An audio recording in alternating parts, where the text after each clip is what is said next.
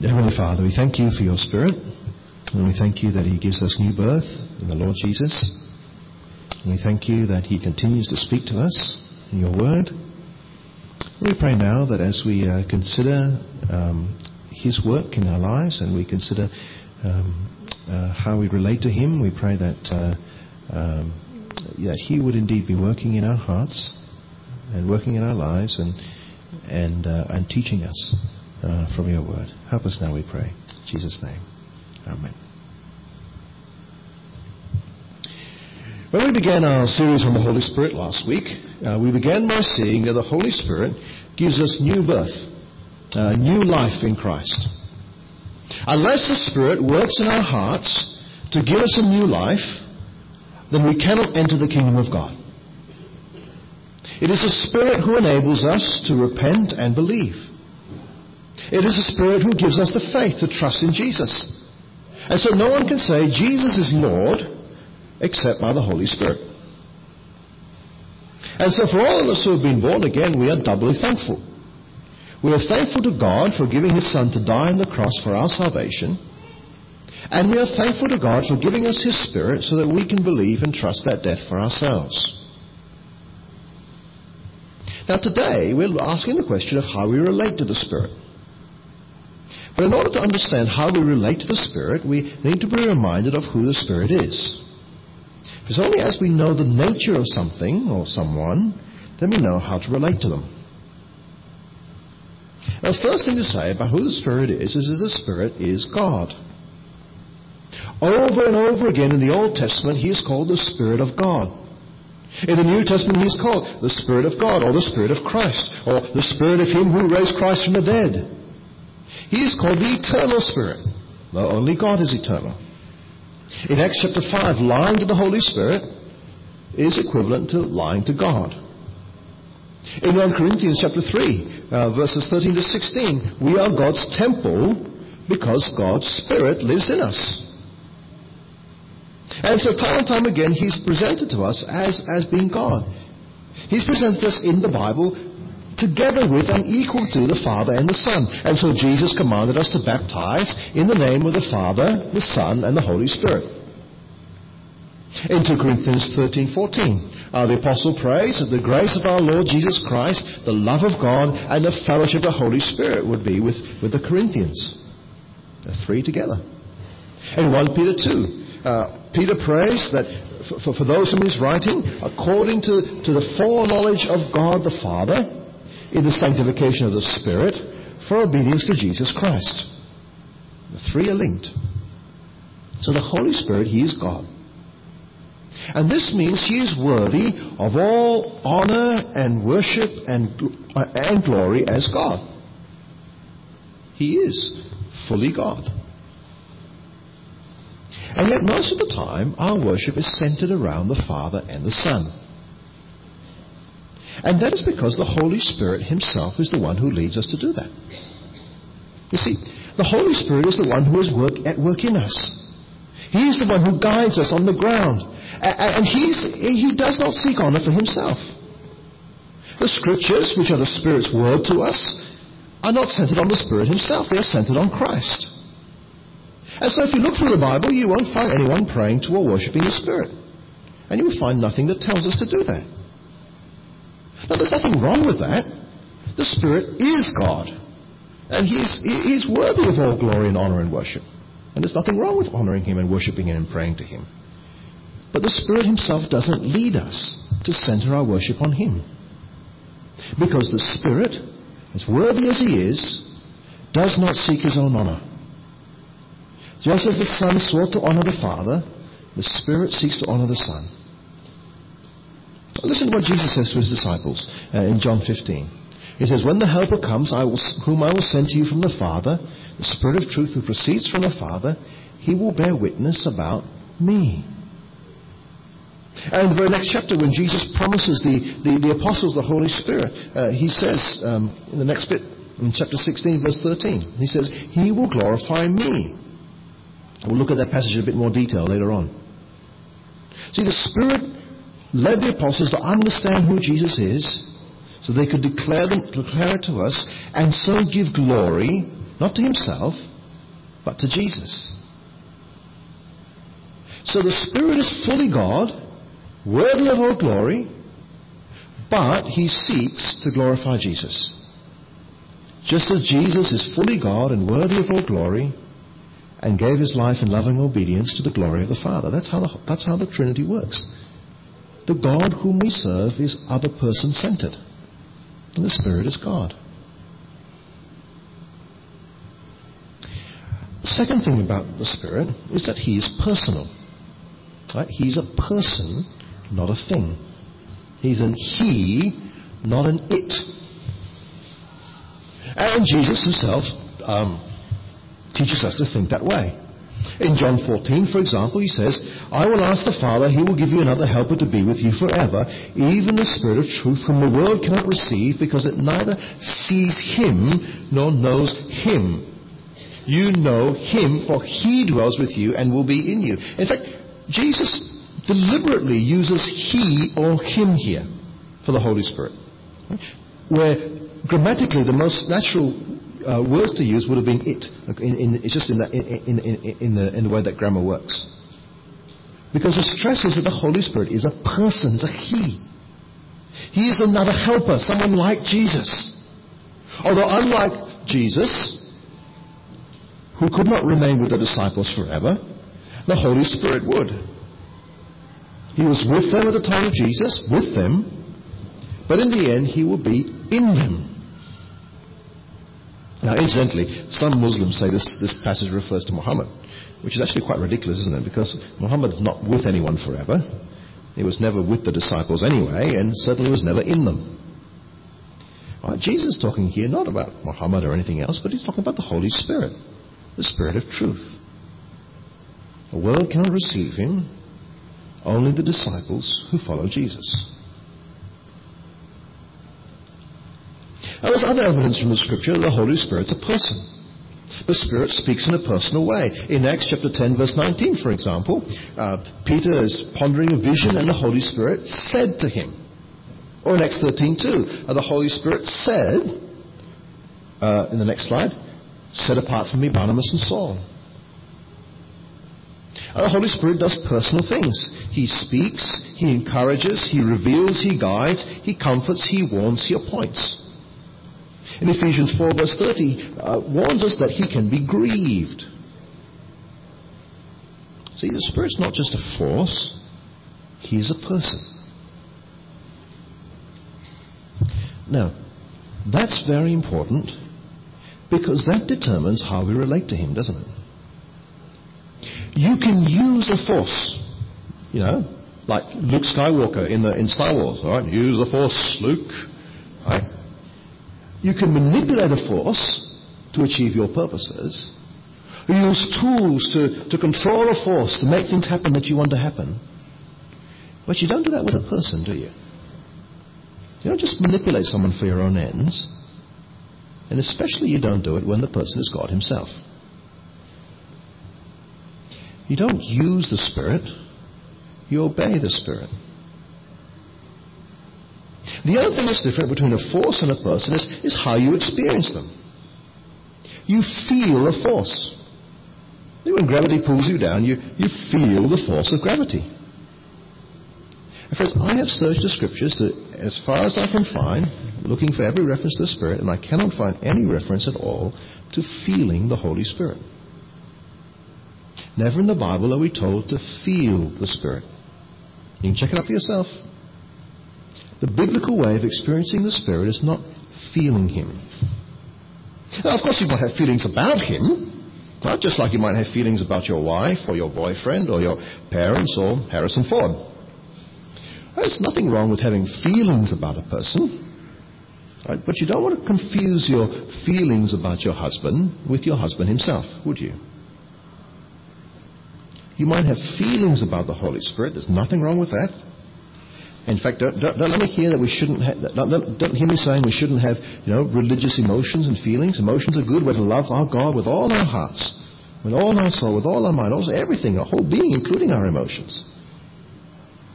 But we must know that our feelings are our feelings about the Spirit, not the Spirit Himself. The biblical way of experiencing the Spirit is not by feeling. It's not by feeling happy or feeling tingling up your spine or feeling burning in your ribs or an urge to laugh or an urge to cry or the need to faint or anything else. You don't experience the Spirit by feeling. You don't experience the Spirit by fainting. Uh, I need to talk about this for a moment because there's a phenomenon going around uh, that's becoming a bit popular in our wider Christian community called being slain in the Spirit. Right? Some of you know what it is. People come forward, someone touches them, and wham, they fall to the floor. And that's supposed to be how the Holy Spirit works today. Now, a few years ago, I went to an Alpha weekend uh, and came across something like that. Uh, now, I must say, it was a lovely, peaceful environment. People were being prayed for and falling down all over the place, and it felt good. It was nice. Right?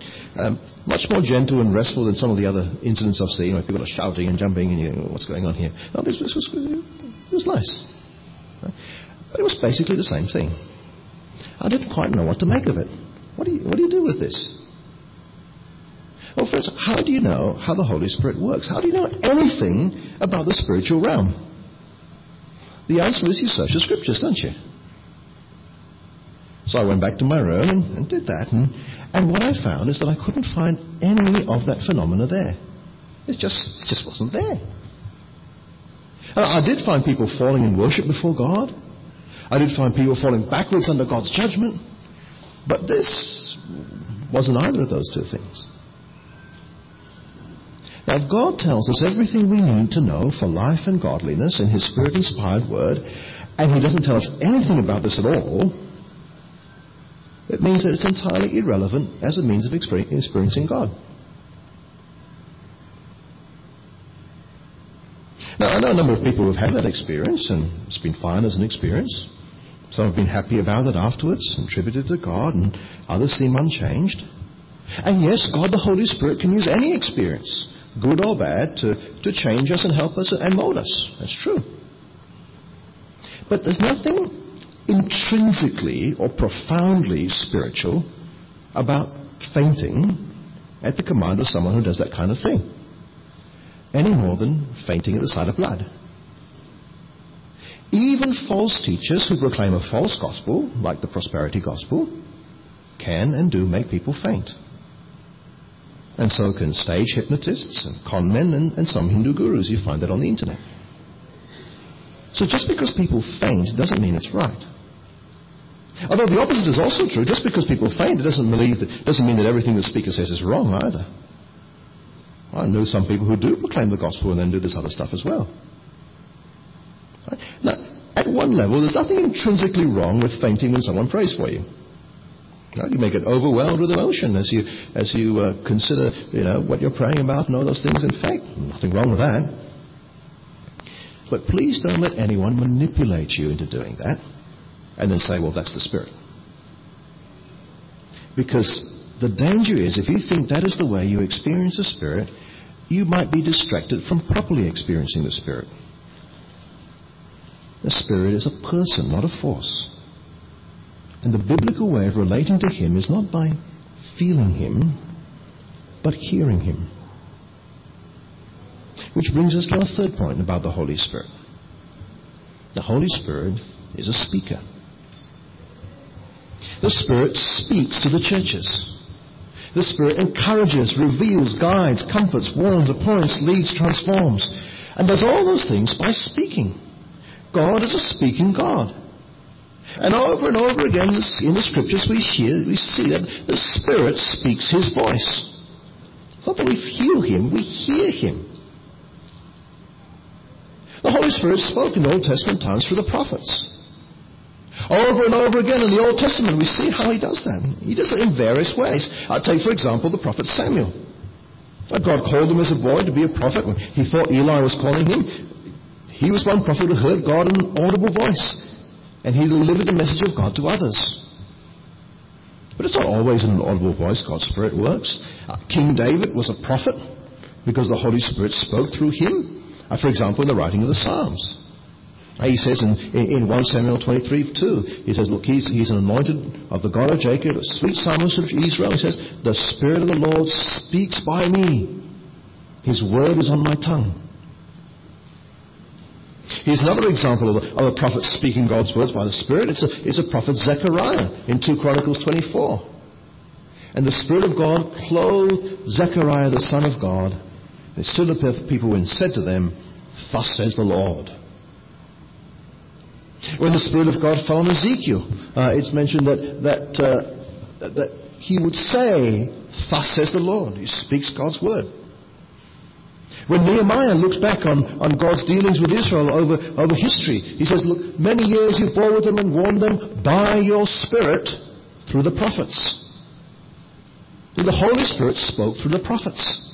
And so what we have in the Old Testament is, is His Word. He's written it. That, that's, what the, that's what the New Testament tells us as well. When the Apostle Peter is looking back to the Old Testament, he says in 1 Peter, 20, or uh, 1 Peter 1.20 that no prophecy of Scripture came from someone's own interpretation, for no prophecy was produced by the will of men, but men spoke from God as they were carried along by the Holy Spirit. Even before Pentecost in Acts 1.16, he says, quoting an Old Testament, passage, he says, Brothers, the scriptures had to be fulfilled, which the Holy Spirit spoke beforehand by the mouth of David. And David wrote the Psalms, it was because the Holy Spirit moved him to do so. And so when Jesus quotes Psalm 110, he says, How is it that David in the Spirit calls him Lord, saying, and he talks about Psalm 110. Paul quotes the prophet Isaiah in Acts 28 when he's in dispute with the Jews. And he says, The Holy Spirit was right in saying to your fathers through Isaiah the prophet. The writer of the Hebrews does the same with, with uh, Jeremiah in the, in the next slide. Yep, that's okay. Let's have the next slide.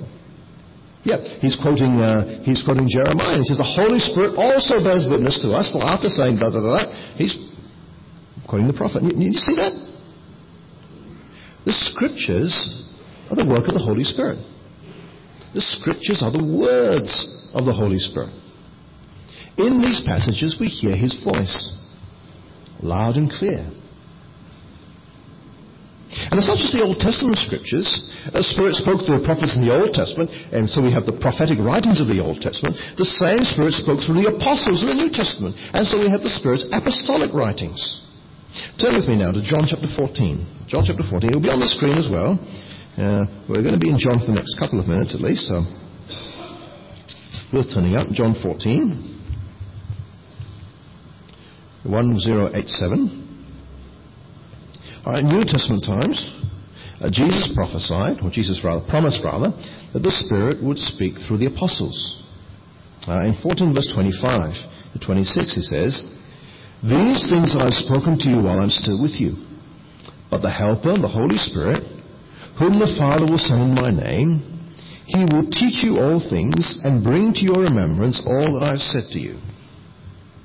Now, notice when he says you here, he's, he's not talking to all Christians. He's speaking to the apostles, isn't he? And he can't be talking to us directly here because we weren't there. The Spirit won't bring to remembrance things that we weren't witnesses of. Eh? He, he's talking to his apostles. People whom he had specifically chosen and appointed and, and given authority in this way. And he says, Look, I've taught you many things over the past three years. Many things he didn't even understand at the time. But when I'm gone, the Father will send the Holy Spirit. And he will teach you. He will help you remember what I've said. That is why the apostles can accurately witness for Christ. The same Spirit who spoke through the prophets in the Old Testament would instruct them and enable them to. Not only will they be able to remember what Jesus taught them, the Spirit will teach them new truths as well. If you flip to the next page to chapter 16, verse 12 to 15, he says this. I still have many things to say to you, but you cannot bear them now.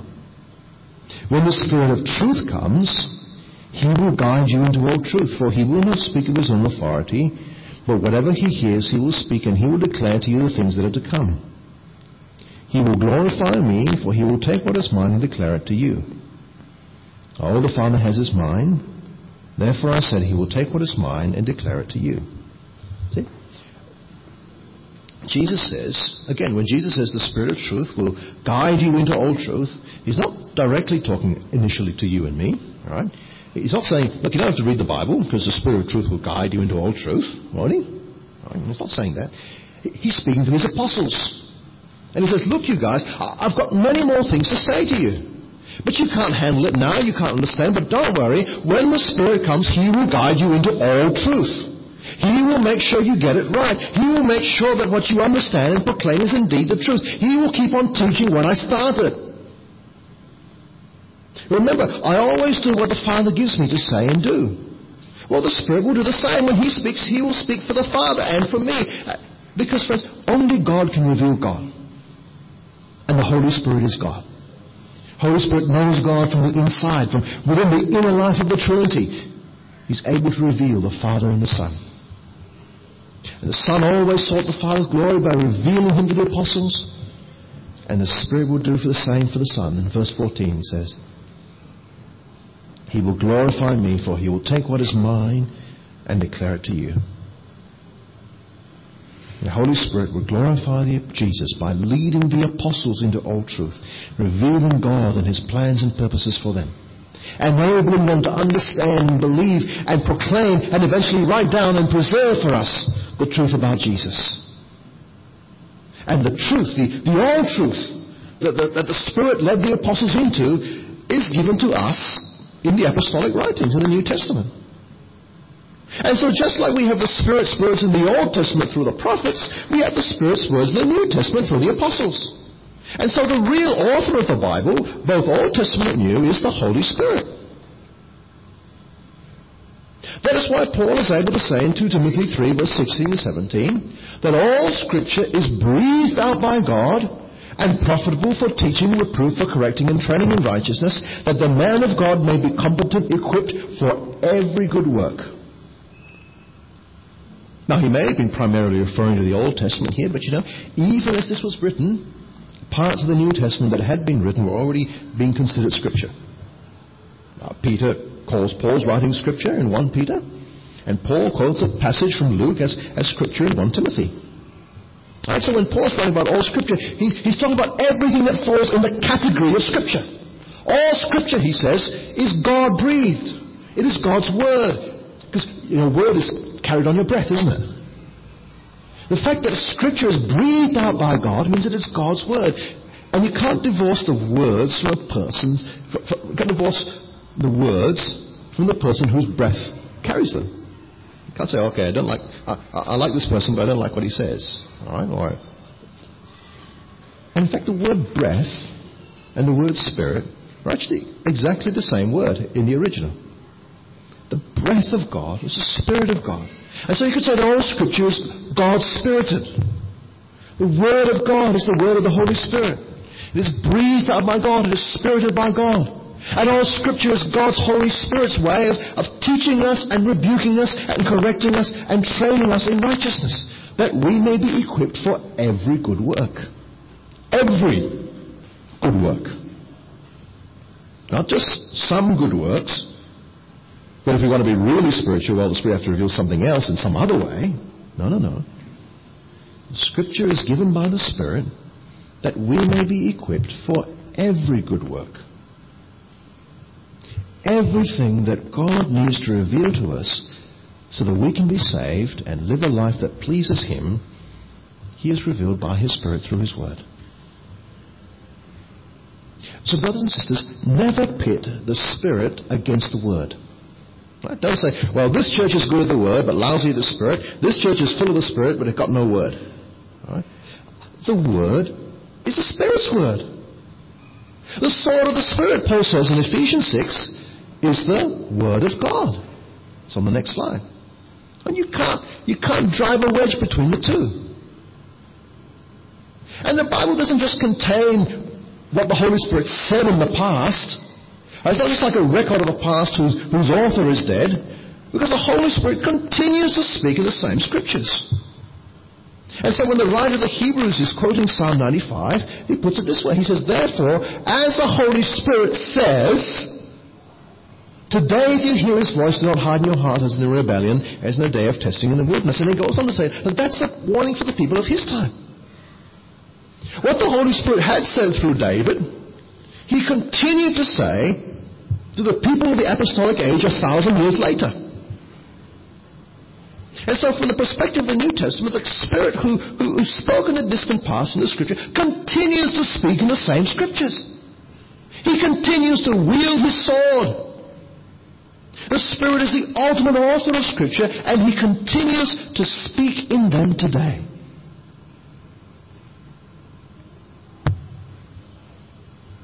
Now, don't get me wrong. I'm not saying that the only time the Holy Spirit speaks is when we're actually physically reading the words off the pages of the Bible. Right? He does speak to us then in His written word. That's, that's His word. There's no reason why the Holy Spirit can't bring to our minds some truth from Scripture and apply it to our heart when we're walking down the street. Or we may be in discussion with our Christian friends and someone reminds us of a truth that the Holy Spirit has revealed in the Bible. The Spirit's speaking there may not be physically reading the Bible, but if what we are hearing is what the Bible says, then that is still God's Word, isn't it? And so far as it is God's Word, and the Spirit is working through it. Or we will be sharing the gospel with a friend, and as we share the message that Jesus died for our sins, that He is Lord, and He rose again, and, and people need to submit to Him and be forgiven, then the Holy Spirit is using us to speak to our friends.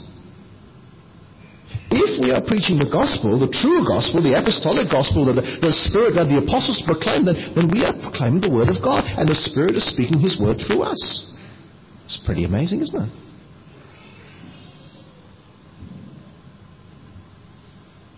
Now, we said just now, God's Word is not just like some book from the past whose author is dead, because the Spirit continues to speak through the Scriptures. But you know, it's not even just like a, a email message from someone who's far away. Because the Spirit who authored the Scriptures is a Spirit who continues to speak in the Scriptures, and it's the same Spirit who is at work in our hearts and lives. And as we read God's Word, the Bible, as we hear it proclaimed, as we, as we, uh, uh, uh, as people speak the Word of God to us in different ways, we're actually in the presence of the author himself. And the Spirit opens our hearts to His Word.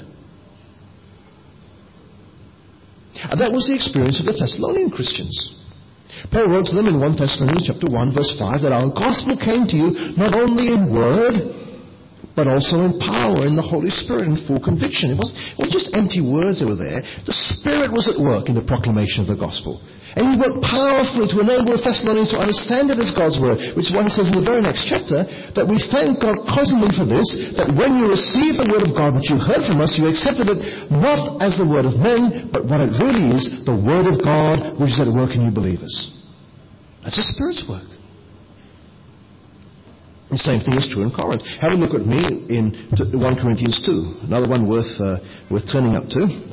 1 Corinthians 2.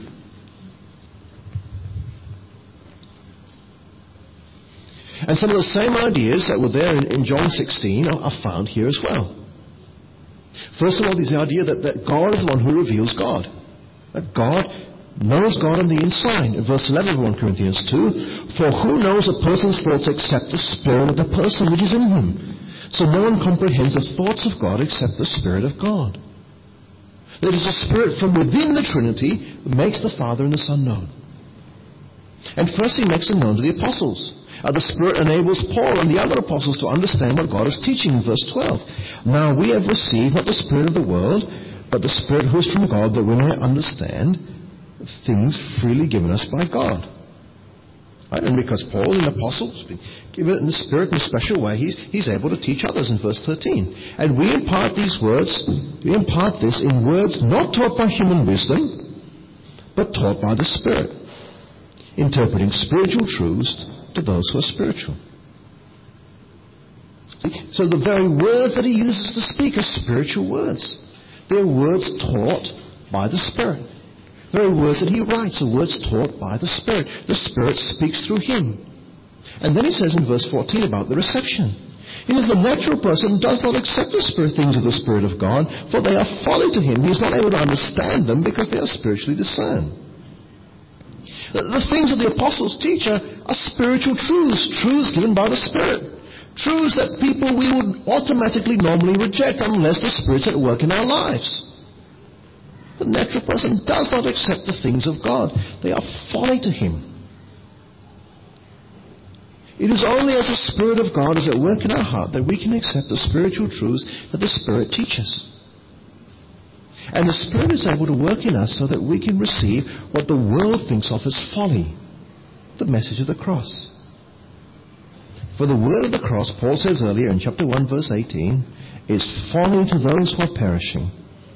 But to us who are being saved, it is the power of God. What's the difference? The difference is the Spirit. If we have the Spirit, we are able to receive God's gospel word. And if we don't, it will just seem silly. The Spirit opens our hearts to His own word. So, friends, what have we seen about relating to the Spirit this morning? First of all, we've seen that the Spirit is God. We must relate to Him as God Himself. Furthermore, the Spirit's words are God's words, words that accurately and truly speak to us of God. And so we trust what He says. Secondly, we've seen that the Spirit is personal. And so we experience Him not by feeling Him, but by listening to what He has to say. We relate to Him as a person. Or recognizing the Spirit Himself keeps pointing us to Christ and seeks to glorify Him. And thirdly, we've seen the Spirit as a speaker. He spoke to the prophets, He spoke through the apostles, and He continues to speak through them today. And the message that He speaks is centered on Christ. And not only does He speak this message, but He opens our hearts so that we can hear His voice and